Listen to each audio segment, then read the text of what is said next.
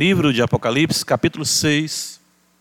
Nós vamos ler nessa noite do verso 1 até o versículo de número 8.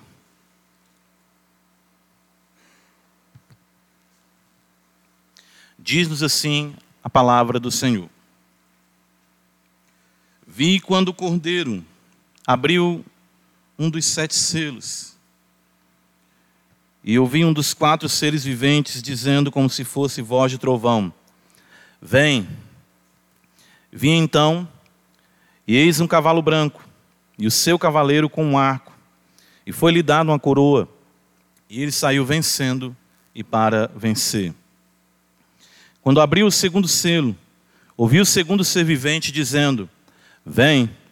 E saiu outro cavalo, vermelho, e ao seu cavaleiro foi-lhe dado tirar a paz da terra, para que os homens se matassem uns aos outros.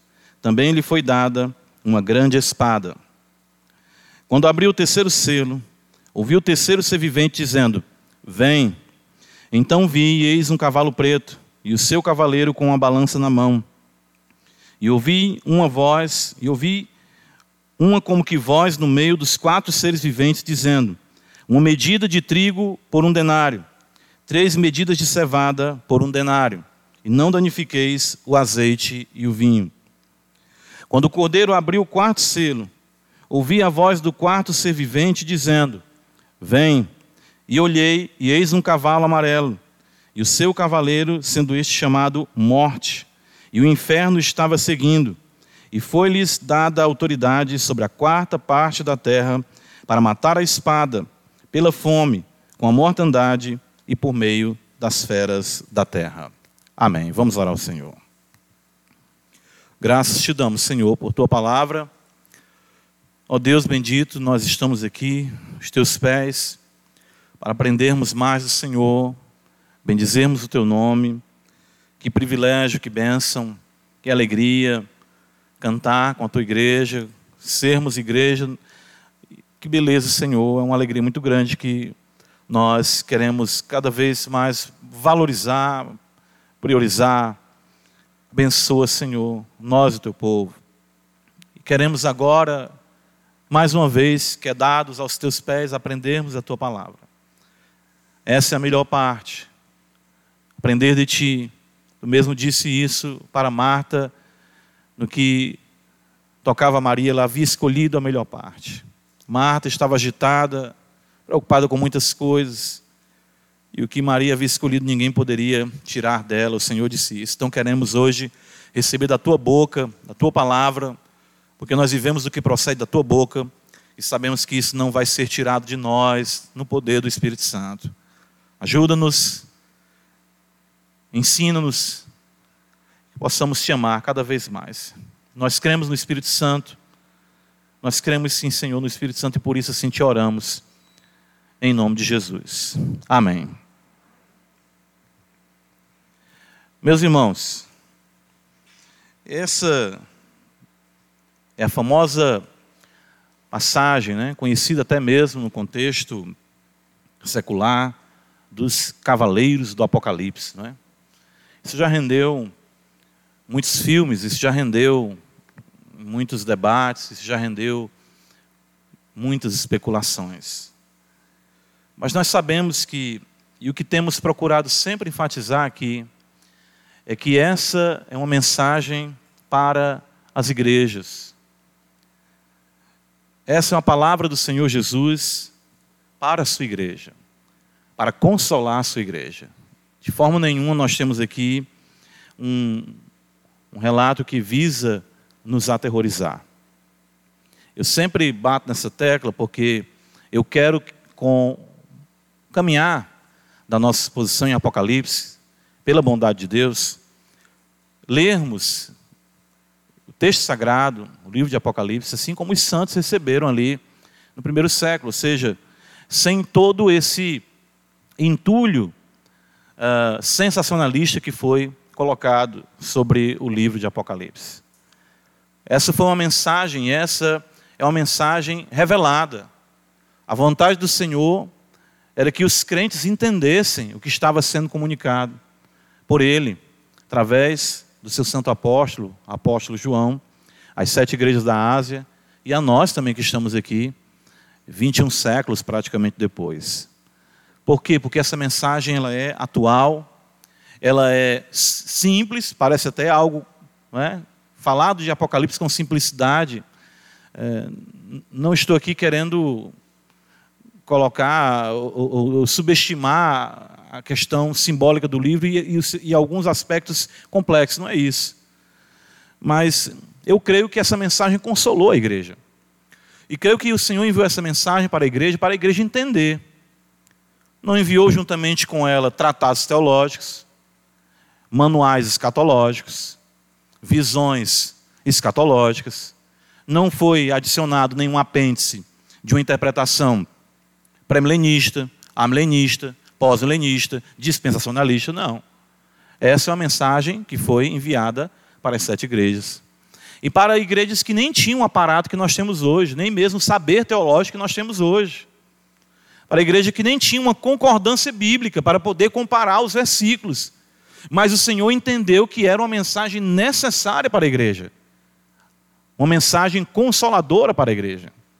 E o que aconteceu com o passar do tempo foi que essas coisas, esses, essa tecnicidade tomou conta e se apropriou do livro de Apocalipse, de modo que ele é, se não um, um dos, ou se não o livro menos acessível para os crentes, por conta de que alguns dizem, não, esse livro não é para a gente ler.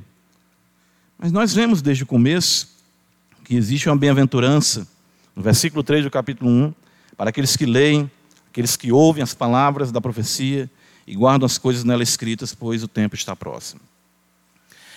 Nós vimos no capítulo 4 e 5 a visão do trono de Deus, e a visão do cordeiro tomando o livro da mão direita do Senhor Deus. Isso nos ensina o domínio dos céus sobre tudo e todos, o trono, bem como o controle da história nas mãos do Redentor. Foi isso que nós uh, observamos e é assim que podemos resumir o livro, de, os capítulos 4 e 5 de Apocalipse. Ou seja, nós temos a visão do trono. É isso que a igreja deve sempre mirar, pensar nas coisas do alto, pautar a sua vida pelas coisas do alto. E saber que essa história, saber que Deus tem um decreto para tudo que está acontecendo, de fato o que acontece foi o que ele determinou desde toda a eternidade. Então, que mensagem consoladora para as igrejas que estavam na iminência da perseguição, igrejas que estavam sendo ah, tendo seus bens expoliados, convivendo com hereges, ou seja, sendo perseguida por hereges, igrejas que estavam se entregando à dissolução por não estarem guardando a palavra com fidelidade. Então o Senhor se apresenta como Rei de toda a terra, o Rei dos céus, e com a história, com o controle de todas as coisas em suas mãos. O Cordeiro, então, ele passa a abrir o livro. E o que podemos esperar no desenrolar desses acontecimentos? O que, que nós podemos enxergar? O que é que o Cordeiro, o que é que o Senhor Deus quis que a igreja entendesse? E isso é o que nós vemos nesse novo ciclo de visões. O dono da história, revelando a história para o consolo e a segurança do seu povo um novo ciclo de visões que nos apresenta o dono da história, revelando a história para o consolo, para a segurança do seu povo nesse mundo mau. Então, não existe aqui, você lendo o texto, nenhuma pausa de Apocalipse 5 para Apocalipse 6. Alguns intérpretes de uma área mais futurista, que nós chamamos, vão dizer que o capítulo 6 terá o seu início na grande tribulação. E eu pergunto, capítulo e versículo. Onde diz que o capítulo 6 só terá início na grande tribulação? Não existe nenhuma identificação com isso. Existe muitas vezes ah, uma visão sistematizada que vai querer encaixar os eventos que se encontram aqui em uma perspectiva para o futuro, nem para nós mesmos. Ou seja, isso é algo para o final dos tempos, quem estiver ali mesmo no, No finalzinho, nos 45 minutos, 47, já nos acréscimos da história, é que o capítulo 6 fará sentido, ou terá uh, o seu cumprimento. E por que entregar isso a uma igreja no primeiro século que não iria vivenciar nada disso? Por que enviar uma mensagem como essa que só teria pertinência para a igreja 20, 21 séculos, 22 séculos, não sabemos depois? Uma mensagem. Uh, vamos dizer, seria, na sua realização, anacrônica, não é? Algo pertinente ao fim do mundo que não teria nenhuma implicância para a igreja vivendo perseguição, sofrimento. Pelo contrário, essa mensagem, ela teve sim um consolo muito grande para a igreja e ajudou a igreja a entender, a interpretar os fatos de uma perspectiva divina. Porque é isso que nós observamos aqui.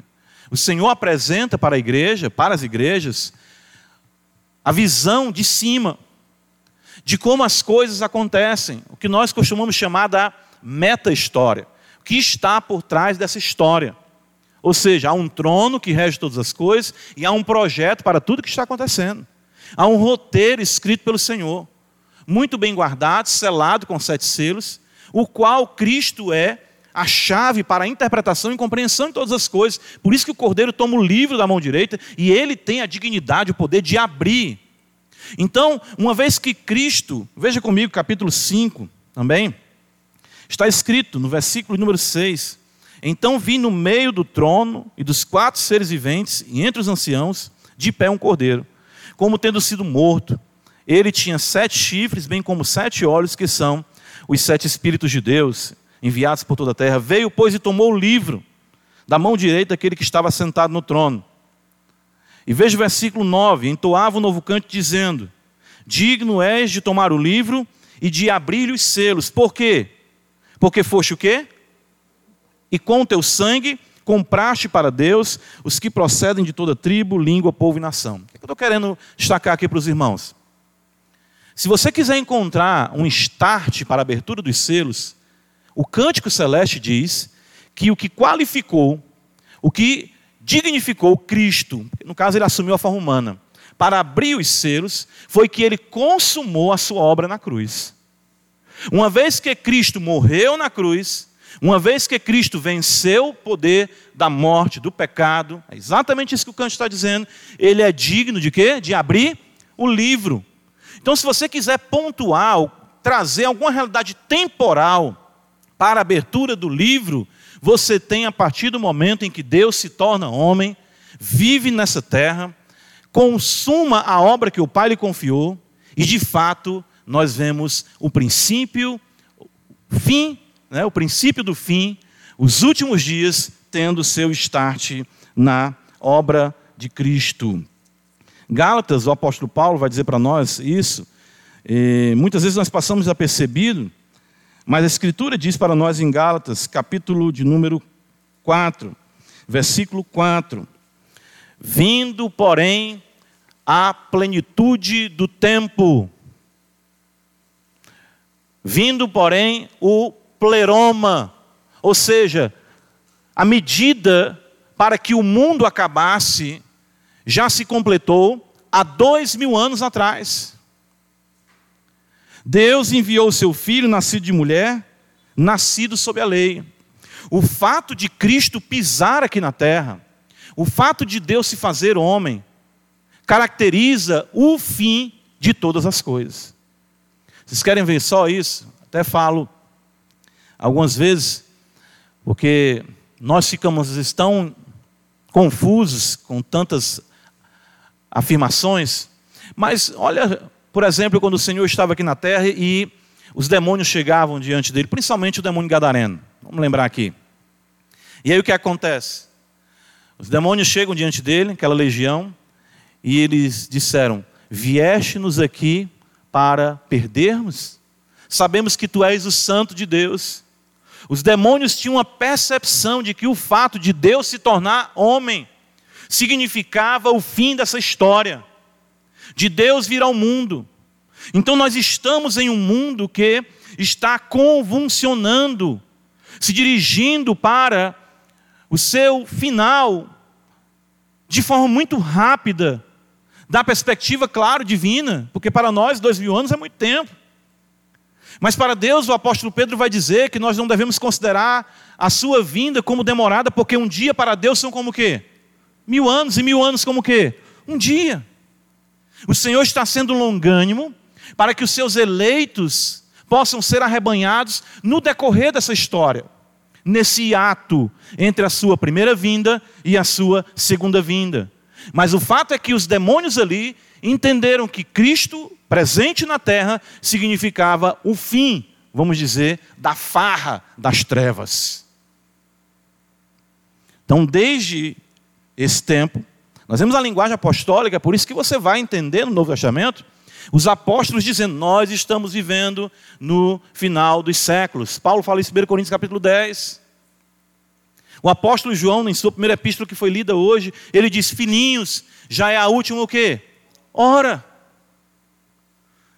Então nós precisamos entender a escatologia, não arremessando ela em um futuro indefinível para nós. Nós precisamos entender a escatologia, ou seja, o estudo das últimas coisas, como algo que é uma realidade nesse mundo. Podemos pontuar algo que é determinante para a história, é a encarnação, a vida, a obra, a ressurreição e a ascensão de nosso Senhor e Salvador Jesus Cristo. Então o Cordeiro abriu o primeiro selo. E nos diz no versículo 2, olha só. Vi então, e eis um cavalo branco, e o seu cavaleiro com um arco, e lhe foi dado uma coroa, e ele saiu vencendo e para vencer. Essa é uma figura bastante debatida pela maioria dos estudiosos, cavaleiro branco. E aí surgem muitas ah, interpretações, muitos pareceres quanto ao que significa esse cavaleiro branco. Alguns vão dizer que é o anticristo. Não há nenhuma indicação de que o anticristo esteja sendo pautado aqui, mas enfim, algumas correntes vão dizer que nós temos uma figura do anticristo. Por quê? Ah, porque foi dado a ele uma coroa. Cristo não é dado a ele coroa, ele já tem a coroa. Ele saiu vencendo e para vencer, e significa o domínio do anticristo com a falsa paz. Cavalo branco simboliza paz, e aqui é uma falsa paz. Outros vão dizer que significa a, a figura dos imperadores romanos, na batalha, na aquisição, no desenvolvimento das fronteiras ou do domínio romano sobre, enfim, os territórios daquela época. Outros vão destacar o próprio Império Romano ou um imperador específico, no caso, Vespasiano. Eu não acredito que algumas dessas possíveis interpretações façam jus ao contexto imediato do livro e aos símbolos que já foram utilizados até mesmo nos capítulos anteriores. Eu creio que aqui nós podemos identificar, alguns vão por essa outra linha, a Cristo ou o Evangelho, ou ainda, Cristo através do seu santo Evangelho. O contexto imediato, ele é muito importante para que compreendamos isso. As cores são usadas no Apocalipse e elas, o branco, ela está sempre atrelada à pessoa de Deus o Senhor com os cabelos brancos, a vitória, uma pedrinha branca, a nuvem branca, o trono branco, toda essa figura, essa linguagem de cavalo branco também se aplica ao Redentor. Apocalipse 19, veja comigo, lá no final. E aí nós fazemos jus à analogia da fé. Os reformadores diziam que nós temos que interpretar as Escrituras com a própria Escritura, no seu contexto mais imediato, no seu contexto mais amplo. Então nós vemos em Apocalipse 19, veja. Versículo 11: Vi o céu aberto, e eis um cavalo branco, e o seu cavaleiro se chama Fiel e Verdadeiro, e julga e peleja com justiça. Olha a junção da, da figura do capítulo 1. Os seus olhos são chamas de fogo, na sua cabeça há muitos diademas, tem um nome escrito que ninguém conhece, não ele mesmo. Está vestido com um manto tinto de sangue, o seu nome se chama o Verbo de Deus. Então nós temos aqui, eu creio que pelo contexto imediato, pelo contexto da simbologia do próprio livro de Apocalipse, uma figura de Cristo vencendo através do seu evangelho. Salmo 45, abra comigo a escritura, veja como nós podemos ainda em um contexto mais remoto observar essa figura.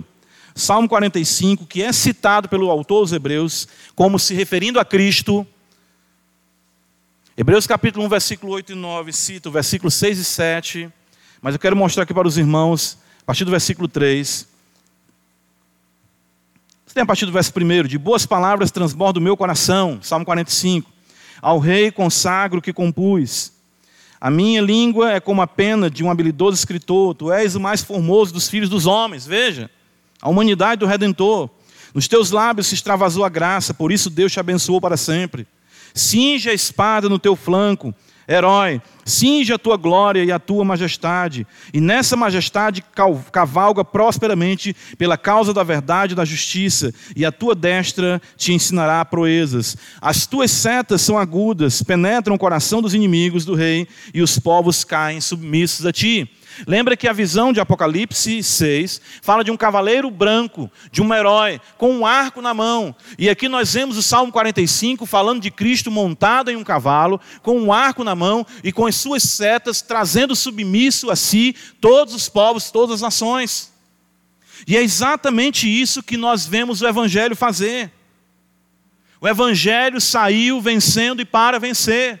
Antes da vinda de Cristo, a verdade era circunscrita a um único povo, ao povo de Deus, ao povo de Deus em Israel. Deus verdadeiro revelado em Israel. Uma vez que Cristo se encarna, uma vez que ele consuma a sua obra, ele despoja os principados e as potestades e ele manda em Mateus capítulo 28 os discípulos irem e fazerem, os apóstolos fazerem discípulos de todas as nações. O cavalo saiu para vencer, saiu vencendo e para vencer, e o evangelho é vencedor desde então. Nada tem detido e nada pode deter o avanço do evangelho de nosso Senhor e Salvador Jesus Cristo. Tantos e tantos, tantas pessoas Reis, impérios, homens, planejamentos, governos tentaram impedir o avanço do evangelho. Bíblias foram queimadas, crentes foram mortos, a igreja foi perseguida. Chegou o um momento, como Elias, dizer: Ficou só eu, Senhor. Não, eu reservei sete mil joelhos que não se dobram a Baal. Deus sempre mantém o seu povo. O evangelho é vencedor, porque o Senhor é poderoso para cumprir a sua palavra.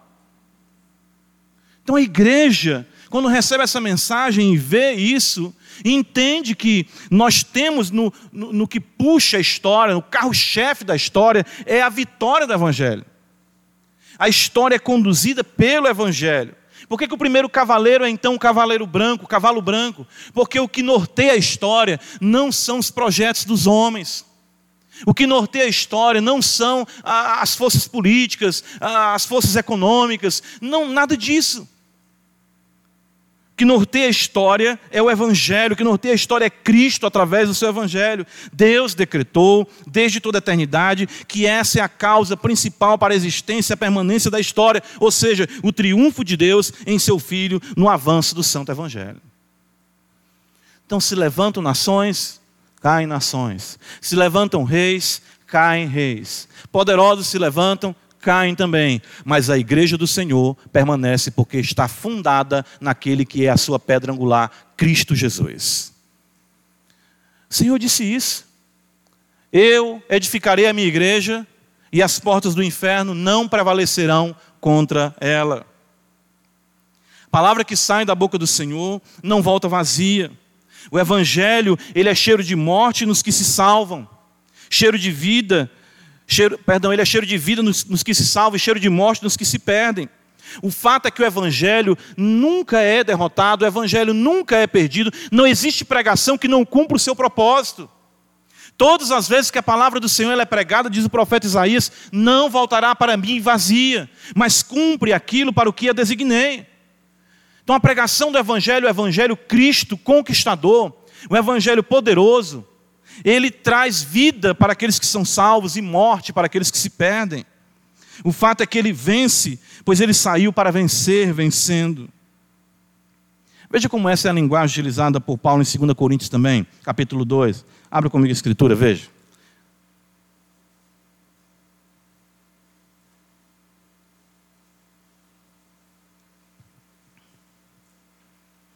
Segunda Coríntios 2,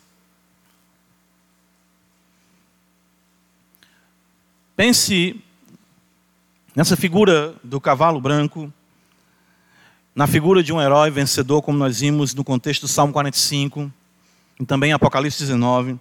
Olha o versículo 14. Lembra que em Apocalipse nós temos a doutrina pintada. Nós temos aqui agora no ensino apostólico ela de forma didática. E ele diz: "Graças, porém, a Deus, que sempre que em Cristo sempre nos conduz em o quê? Triunfo." Paulo está evocando exatamente a vitória dos generais que quando venciam seus inimigos entravam na cidade em triunfo. E por meio de nós manifesta em todo lugar a fragrância do seu conhecimento. Porque nós somos para com Deus o bom perfume de Cristo, tanto nos que são salvos como nos que se perdem. Para com este cheiro de morte para a morte, para com aqueles aroma de vida para a vida. Quem, porém, é suficiente para essas coisas? Percebam então, nós seguimos ao Cristo que triunfou, ao Cordeiro que é digno, que enviou a sua palavra para todos os cantos da terra, e assim ela tem alcançado povo de todas as raças, tribos, línguas e nações, julgando e salvando. Ou seja, você que está aqui essa noite e não conhece a Cristo, se você sair daqui sem um compromisso com o Evangelho de nosso Senhor Jesus Cristo, ele foi eficaz em você para a condenação. Porque o Evangelho não perde, ele saiu vencendo para vencer. E aí eu pergunto para nós, como igreja do Senhor, como o Evangelho lhe tem vencido? Como Cristo lhe tem vencido? Com vida ou com morte? Porque se o Evangelho ele domina o meu coração, domina a minha vida, eu vou viver de acordo com a vontade do Senhor. Se o Evangelho não domina o meu coração, não domina a minha vida, estarei em fel de amargura, em laço de iniquidade. Outro ponto importante aqui, irmãos, é que há apenas uma história que permanecerá. Há apenas um projeto que se concretizará. Há apenas um vencedor, que é Cristo. De que lado você está?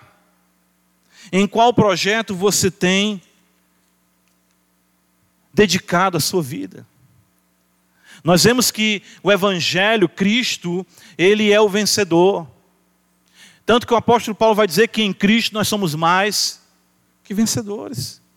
Mas em Cristo, se de fato você está em Cristo, a vitória, sim, de Cristo, primeiramente sobre você e na condução de sua vida, para o louvor e glória do seu nome. Versículo número 3 e 4. Nós temos a figura do cavalo vermelho. Está escrito: E saiu outro cavalo vermelho, e a seu cavaleiro foi-lhe dado tirar a paz da terra, para que os homens se matassem uns aos outros. Também foi-lhe dado uma grande espada. As guerras e os conflitos estão representados no segundo cavaleiro. E o que é muito importante aqui, um detalhe que eu não falei a princípio os irmãos, é que nós temos que aprender a distinguir os sinais que seguem a sua vinda, falando de Cristo, e os sinais que precedem a sua vinda. Esses são sinais que a priori seguem a sua vinda. Fato de Cristo vir ao mundo coloca o mundo em convulsão. O fato de Cristo pisar aqui nesse mundo desperta a oposição da força das trevas contra ele, contra a igreja. O mundo convulsiona. E esses sinais permanecerão até que se unam aos sinais que precedem a sua vinda.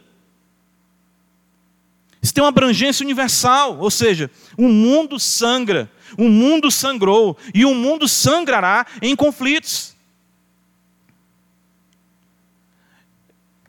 Eu não, não quero aparentar uma indiferença para com as guerras que surgem. Mas nós sabemos bem que, antigamente, jornal ganhava por vender jornal. E hoje as pessoas ganham por likes, né? compartilhamentos, comentários, enfim, seguidores. Irmãos, desde que eu me entendo por gente, sempre existiram guerras. É a mesma coisa quando acontece alguma guerra em Israel e as pessoas, a guerra em Israel vai acabar o mundo agora e tudo. Irmãos, está determinado, o Senhor disse, estão determinadas assolações sobre Israel até que eles reconheçam a Cristo como Messias. Nós temos que entender que isso faz parte do fato de que nós estamos em um mundo em que o evangelho está avançando e o diabo, sabendo que pouco tempo lhe resta, como está escrito em Apocalipse 12, ele volta toda a sua atenção para a terra para trazer tudo aquilo que ele possa trazer para perturbar a paz dos moradores da terra e principalmente a paz dos crentes no serviço e adoração ao Senhor. Abra comigo em Marcos capítulo 13, veja. Ah, então, a, a, a, nós estamos vivendo esse contexto aí né, de, de guerra, as pessoas estão né, aí sempre, como hoje nós vivemos num mundo polarizado, vai, vão existir os a favor e os contra, né? E aí já começam as especulações escatológicas, já começam as questões, é, é, o fim, é o fim, é o fim. Irmãos, olha o que está escrito em Marcos 13, versículo, aqui olha só o que está escrito. Versículo 7. Quando, porém, ouvides falar de guerras e rumores de guerras, não vos assusteis. É necessário assim acontecer, mas ainda não é o pronto, irmãos. Não é o fim. Quem está dizendo é o próprio Senhor Jesus Cristo. E o que o Senhor está falando aqui no versículo 7, sobre guerras e rumores de guerras, é o que João vê no cavalo vermelho. Guerras e rumores de guerras. Os homens matando, matando-se uns aos outros. Guerras absurdas que nós tivemos, guerras terríveis, cruéis. Estava lendo um comentarista, ele, ele diz que nesses 21 séculos, pensando, acredito, de Cristo para cá, que parece que apenas em dois séculos ou três não existiram guerras. E eu ainda achei muito, eu não, eu não tive como constatar isso, porque eu não fui apurar historicamente isso. Mas toda, quase que todo ano, quase pelo menos que cada biênio, ou enfim, cada década, existem guerras. Agora existem as guerras que são promovidas, né, como nós estamos vendo hoje, como esse contexto midiático. Mas o fato é que o mundo é um mundo em convulsão, isso foi determinado pelo Senhor. Então nós não podemos esquecer que nessa ação, nessa convulsão, existe o propósito do maligno em atingir os santos, em perturbar a nossa paz. Claro que o ambiente de guerra priva os crentes da tranquilidade para cultuar o Senhor, para avançarem no Evangelho. Nós não queremos isso. Devemos sim orar pela paz. Devemos sim orar para que as autoridades não entrem em conflitos umas com as outras. Mas veja o que o Senhor Jesus falou em Marcos capítulo 10. Abra comigo a escritura. Olha que beleza isso. Por que eu digo que beleza? Porque você tem o contexto para interpretar o Apocalipse. Mateus 10, versículo 34. Olha o que o Senhor fala. Não penseis que vim trazer paz à terra. Não vim trazer paz. Mas o que? Espada. Ou seja, eu vim trazer guerra. Pois vim causar divisão entre o homem e seu pai, entre a filha e sua mãe, entre a nora e sua sogra. Assim os inimigos do homem serão os da sua própria casa. A vinda de Cristo, a pregação do Evangelho, o cavalo branco, inevitavelmente trará na sequência guerras, conflitos, cavalo vermelho. Inevitavelmente. E essa passou a ser uma regra para até mesmo averiguarmos se estamos seguindo o Senhor. Sendo uma característica marcante dessa era a oposição do mundo aos que servem, aos que vivem, aos que servem a Deus que vivem piedosamente. João 16, 33, Jesus fala: Tenho-vos dito estas coisas para que tenhais paz em mim. No mundo tereis o quê? Aflições. Mas tem de bom ânimo. Eu venci o mundo. Cavalo branco. Atos 14, 22, Paulo anuncia o evangelho. Passa pelas cidades, primeira viagem missionária. Passa por Icônio, Derbe, Listra, Cavalo Branco e volta confirmando a fé dos discípulos e mostrando que através de muitas tribulações nos importa entrar no reino de Deus. Cavalo Vermelho. 2 Timóteo 3,12, na, na maturação, no final da vida do apóstolo Paulo, ele vai dizer para Timóteo Todos quanto querem viver piedosamente em Cristo, cavalo branco, padecerão perseguições, cavalo vermelho. Nós temos a doutrina pintada, irmãos, no Apocalipse, para nos mostrar, para nos ensinar, para fixar mais para nós, para a igreja se consolar com as benditas verdades do Evangelho. E o que é que isso é maravilhoso? Nós vivemos e podemos ainda viver tempos mais difíceis. A oposição aos crentes é inevitável e ela se intensificará. Mas nós nos regozijamos em saber que esse cavalo está domado e controlado pelo Rei dos Reis e Senhor dos Senhores. Lembra que aqui é um cavalo. A, a, ideia de cavalo é sempre a ideia de terror, de força, de violência, de impetuosidade, de instrumento mesmo de guerra.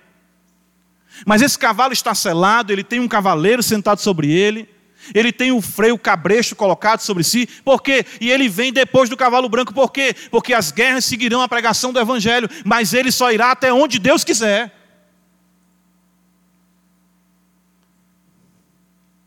De modo que nada nos acontece ou nos acontecerá fora da sua vontade, em nenhuma medida equivocada, mas no final de tudo, sempre o bem resultará em qualquer conflito em nossas vidas. Por isso que o salmista diz, no Salmo 119, versículo 71, foi bom eu ter sido afligido para que aprendesse os teus mandamentos. Por outro lado, vale a pena ressaltar aqui, uh, por outro lado, vale ressaltar aqui que tristes são aqueles que colocam sua esperança em um mundo banhado de sangue, cheio de violência. Percebem? Aqueles que, que trabalham, que projetam a sua vida para cá. Pensem num país que agora pode estar gozando a paz mais gloriosa no seu sentido econômico, no seu sentido político, no seu sentido uh, de saúde, uh, educação. E de repente eclode uma guerra. E o que acontece com tudo isso? Acaba mas o Senhor Jesus Cristo é a nossa paz, e a paz que eu vos dou, o mundo não pode tirar de vocês. É isso que nós temos que ler o Apocalipse, não é ficar especulando, o cavalo branco, o cavalo vermelho, esse cavalo vermelho é o Putin, é o Putin, tal. A natureza da guerra, sim, é o cavalo vermelho. A gente fica com essa mentalidade escatológica sabe assim, sensacionalista. Precisamos ler a Bíblia enxergando a grandeza do Senhor e o que Ele quer nos ensinar. Apocalipse capítulo 6, volta comigo. O terceiro selo é aberto e nós temos o cavalo preto. E o cavaleiro traz uma balança na sua mão, versículo 5.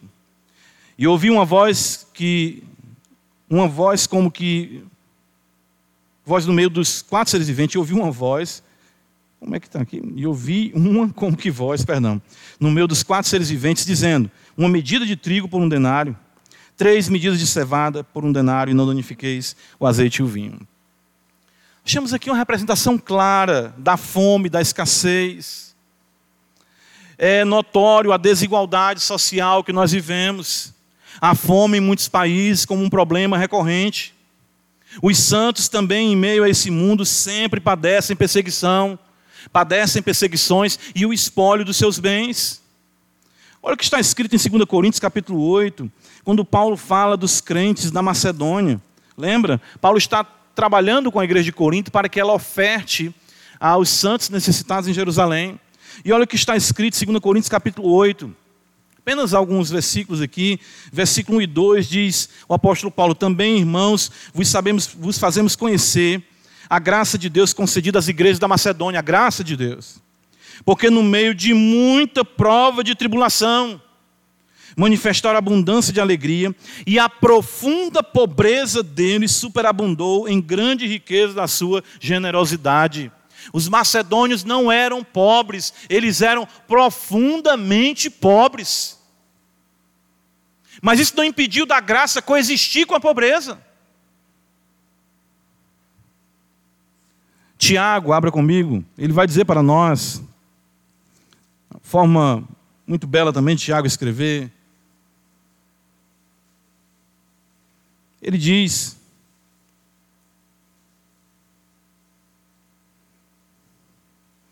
Tiago capítulo 1, versículo 9, 10, o irmão, porém, de condição humilde, em algumas versões, o irmão pobre, glorie-se na sua dignidade. E o rico na sua insignificância, porque ele passará como a flor da terra, da erva, perdão. Porque o sol se levanta com seu ardente calor e a erva seca, e a sua flor cai. Desaparece a formosura, o seu aspecto, assim também se murchará o rico em seus caminhos. Hebreus capítulo 10, volta só um pouco, veja o autor sagrado diz, no versículo 34, Hebreus 10, 34. Porque não somente vos compadeceste dos encarcerados, como também aceitaste com alegria o espólio dos vossos bens, tendo ciência de vós mesmo possuídes patrimônio superior e durável. Irmãos, é, esse cavaleiro aqui, o cavalo preto, interessante que ele traz uma, uma voz né, no meio dos quatro seres viventes que fala assim: uma medida de trigo por um denário. Um denário era o salário de um dia de trabalho. Uma medida de trigo era a, a medida necessária para a manutenção de um adulto. Então o trabalhador, ele trabalhava o dia todo e, e só ganhava o suficiente para alimentar ele. Já nesses dias aqui. E o que o texto está mostrando é onde fica a esposa, os filhos e as outras coisas, se o dinheiro só dava para comprar o pão. Literalmente aqui, usando um termo mais. Né, a gente costuma observar os irmãos de direita aí, a pessoa vendia o almoço para comprar a janta.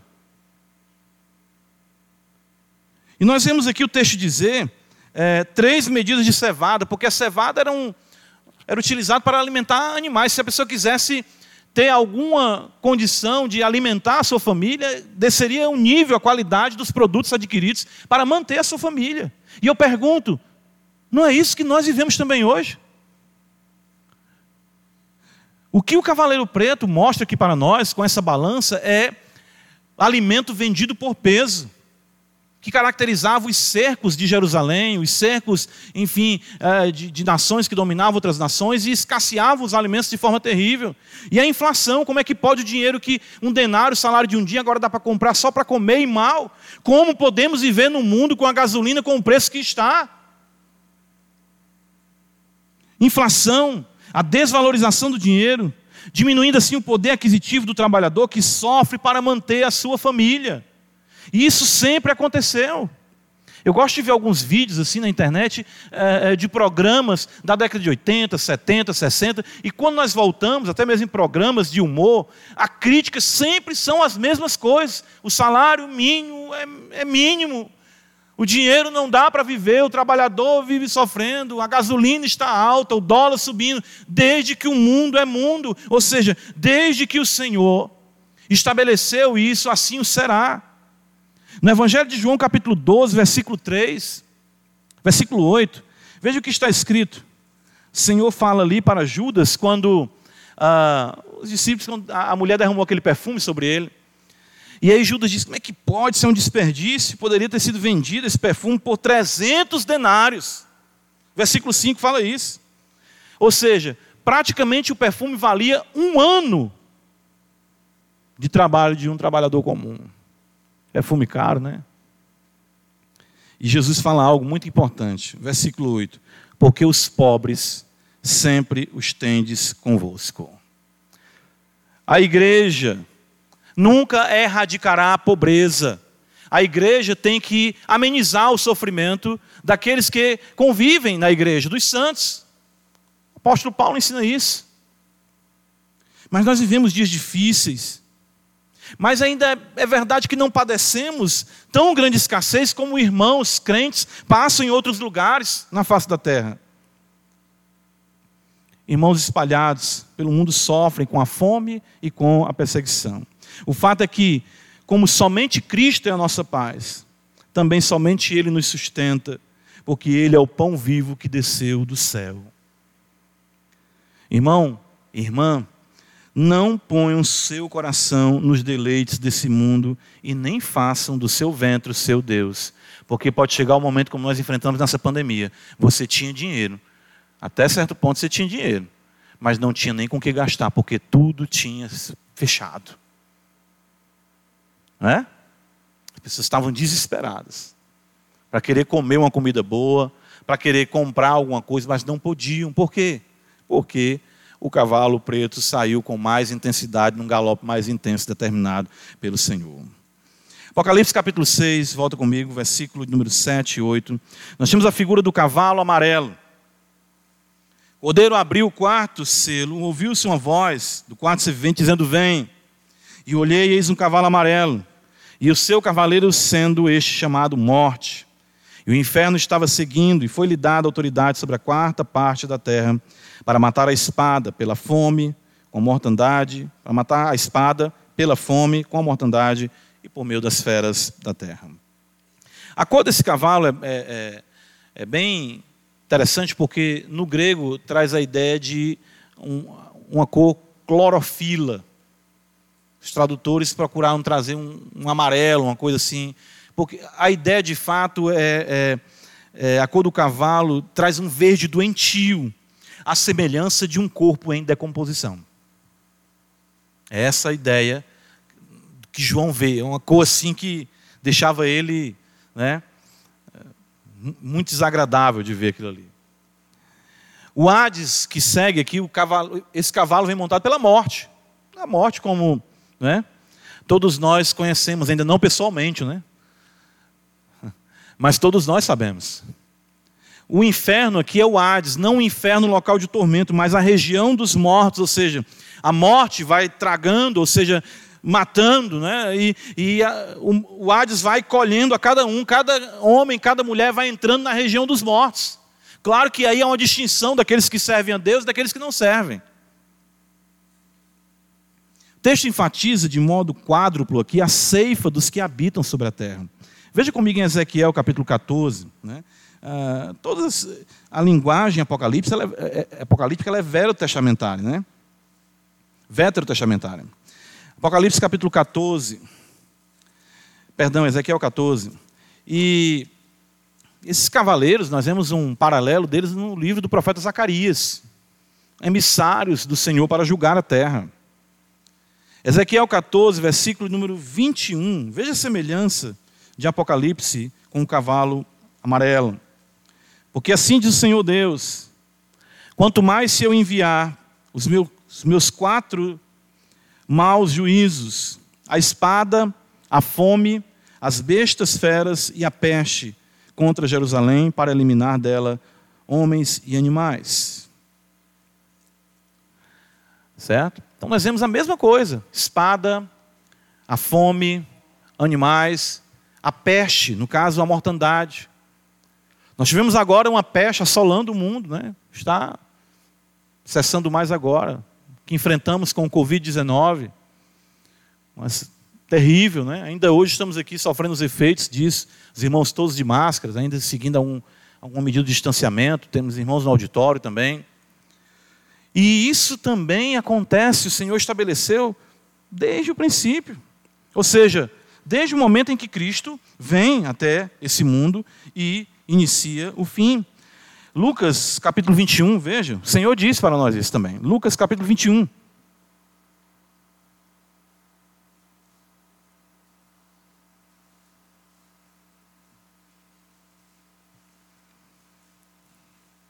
A partir do versículo 9.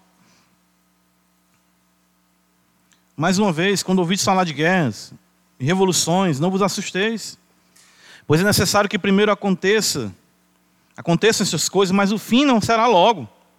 Então lhes disse: levantar-se-á nação contra nação e reino contra reino. Haverá grandes terremotos. Olha o que a gente vê noticiado aí constantemente. Epidemias. E o que? Fome em vários lugares. Coisas espantosas e também grandes sinais no céu. Temos aí. Nação contra nação, cavalo vermelho. Fome, cavalo preto. Epidemias, cavalo amarelo. E o cavalo amarelo ainda utilizando-se da própria guerra, uh, das pestes, se utilizando da fome, das próprias feras para atingirem os homens. Evangelho de Mateus, capítulo 10, nós nos alegramos por saber que essa é uma ação também sob o controle de Deus. Ou seja, a morte, ela cumpre aquilo que Deus designou. E de fato, Deus se identifica como aquele que mata e dá a vida. Mateus 10, versículo 28, o Senhor fala: Não temais os que matam o corpo, e não podem matar a alma. Temei antes aquele que pode fazer perecer no inferno, tanto a alma como o corpo. Cavalo amarelo vem, mata e leva para o Hades. Quem é que faz isso? O Senhor Deus. O cavalo é uma figura do domínio de Deus sobre a morte de todos os homens que se encontram sobre a face da terra. Apocalipse capítulo 1, veja só, está escrito para nós.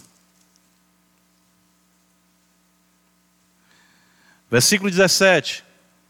Quando vi, caí a seus pés como morto, porém ele pôs sobre minha mão direita, dizendo: Não temas, eu sou o primeiro e o último, e aquele que vive estive morto, mas eis que estou vivo pelos séculos dos séculos, e tenho as chaves de quê? Da morte e do, do inferno. A figura do cavalo é o domínio de Deus sobre a vida de todos os homens. E o que acontece nesse mundo através de guerras, de epidemias ou pandemias, da fome, das feras devorando os homens, tudo é o Senhor Deus colhendo os homens, pontuando suas histórias, porque Ele é quem é o autor da vida e Ele tem nas suas mãos a chave da morte e do inferno. Ora, irmãos, se assim é desse jeito, se esse mundo em que nós vivemos é um mundo no qual todos nós vamos nos deparar com a morte de alguma forma, por que colocamos aqui a nossa esperança? Paulo diz em 1 Coríntios capítulo 15: se a nossa esperança estiver apenas nessa vida, nós somos os mais infelizes dos homens. Queremos ser tidos por miseráveis, infelizes. Cristo é a nossa vida. Nós estamos certos disso. Nós seremos acometidos por algum mal que porá fim à nossa vida aqui a qualquer momento. E nós não estaremos prontos para isso. Certa vez, Mark Shane, diante da sua igreja, disse: A doença que vai lhe matar está no seu corpo, já se encontra em você. Todos nós que estamos aqui, já recebemos a nossa certidão de óbito com espaço em branco, apenas esperando o momento de o nosso nome ser posto ali. E onde nós estaremos depois disso? A ideia que a igreja deveria entender, a mensagem é essa. Estamos num mundo de guerras, estamos num mundo de fome, estamos num mundo de pestes, de doenças, e é aqui que você quer colocar a sua esperança? Não. Se apega ao Evangelho de Cristo. E eu fico pensando daqueles que ainda não assumiram um compromisso com Cristo. Uma vida frágil e vulnerável que nós temos, por que você não entregou sua vida, sua vida ainda ao Senhor? Nós louvamos a Deus porque o nosso Cristo tem em Suas mãos a chave da morte do inferno. E dessa forma, na hora em que nós fecharmos os nossos olhos aqui, abriremos os nossos olhos na bem-aventurança com os espíritos dos justos aperfeiçoados na Assembleia Celestial com o Cristo de Deus. É por isso que Paulo vai dizer: partir estar com Cristo é o que? Incomparavelmente melhor. E eu tenho pensado nisso, sabe? No passar, no decorrer da minha vida, eu falo isso na minha experiência mesmo como crente. Cada vez mais que o tempo passa, mais eu vejo esse mundo me ejetar. O crente, quando ele anda de fato em sintonia com as questões celestiais, pensando nas coisas do alto, pautando a sua vida pelo trono, olhando para o livro, olhando para o cordeiro, para os selos que estão sendo desatados, cada vez mais o crente tem desejo de partir desse mundo. Eu não entendo, eu não consigo compreender os cristãos organizando a sua vida apenas para cá. Nós vivemos em um mundo em que esse cavalo está solto, o Senhor determinou o dia da nossa morte. E nós ficamos, muitas vezes, desapercebidos. 1 Pedro capítulo 1, versículo 3, a nossa última referência. O apóstolo Pedro vai dizer para nós: Bendito Deus e Pai de nosso Senhor e Salvador Jesus Cristo, que, segundo a sua muita misericórdia, nos regenerou para uma viva esperança, mediante a ressurreição de Jesus Cristo dentre os mortos. A nossa esperança, irmãos, se encontra na ressurreição. Nós devemos nos preparar para morrermos bem. Na hora em que, sei lá, na hora em que você sentir a dor, né? Às vezes a gente tem aquele negócio, ah, eu estou sentindo dor no peito, será que eu estou infartando? Aí uma vez um, um médico disse para mim, no que você sentir a dor no peito, vai ser só uma mesa. Ele, né, falou, dessa forma aí que você está querendo pensar, fulminante, né? Mas na hora em que o relógio pifar, ele não fizer mais o tum-tum, né? Na hora em que o câncer se apresentar, na hora em que qualquer moléstia se apropriar do seu corpo, você está preparado para se encontrar com o Senhor? Irmãos, todos esses acontecimentos fazem parte do propósito de Deus. Ou seja, foram por Ele decretados. O fato de estarem no livro nos comunica isso. Está tudo escrito. Isso deve trazer tranquilidade à igreja quanto a todas as intempéries, quanto a todos os infortúnios que possamos sofrer nesse mundo. Isso deve levar a igreja a não pôr sua esperança nesse mundo. E muito menos criar quanto ao mesmo expectativas. Vivemos num mundo que convulsiona fetidamente aos nossos pés. Esses acontecimentos são o princípio das dores, o Senhor disse isso. O mundo está agonizando e há mais de dois mil anos isso está acontecendo. Assim sendo, todos os cristãos têm que viver sabendo que se encontram nos últimos dias, na confiança e alegria de que a palavra de Deus é verdadeira. Por outro lado, os cristãos não devem se aterrorizar com qualquer guerra ou epidemia que aconteça. Tem que parar com essa, com essa, essa mania, essa, essa escatomania. Tem que olhar para uma guerra. Ok, senhor. Tem que olhar para uma epidemia, uma pandemia. Não é o fim. A Escritura diz. Não sou eu que estou dizendo. O Senhor Jesus fala ainda, não é o fim. Nós não podemos ficar consumidos pelas notícias propagadas dia e noite pela internet. Nós temos que olhar é para a notícia que já está decretada no livro, na mão do Cordeiro que venceu, e o livro abriu para a glória de Deus. É guerra. Não! Vai lá, ah, está aqui, ó. Cavalo vermelho já disse, ó. vai ter isso aqui. O Senhor está no controle. Amém, Senhor. Conduz. Estourou no nosso meio. Lloyd Jones, no período da Segunda Guerra, ele continuou mantendo os cultos, censurado por muitos, mas adorando o Senhor, sabendo que fazia parte. Enquanto ele estava em Westminster, o cavalo branco correndo dentro da igreja com o evangelho vencendo, o cavalo vermelho corria ao redor de Londres nas bombas que caíam em torno da mesma, mas ele estava em paz, em confiança, porque sabia que a sua vida pertencia ao Senhor. Nós somos uma geração muitas vezes pífia. Sabe? Nós vivemos as coisas e ficamos, não, exatamente está escrito tudo isso para que não vivamos aterrorizados, consumidos por isso. O cristão ficará atento, porém jamais em tormento, porque o cavalo branco saiu vencendo e para vencer. E que o Evangelho Cristo Jesus seja vencedor cada vez mais em nossas vidas. Amém. Graças te damos, Senhor, por tua palavra. Ela é a verdade. Abençoa a tua igreja.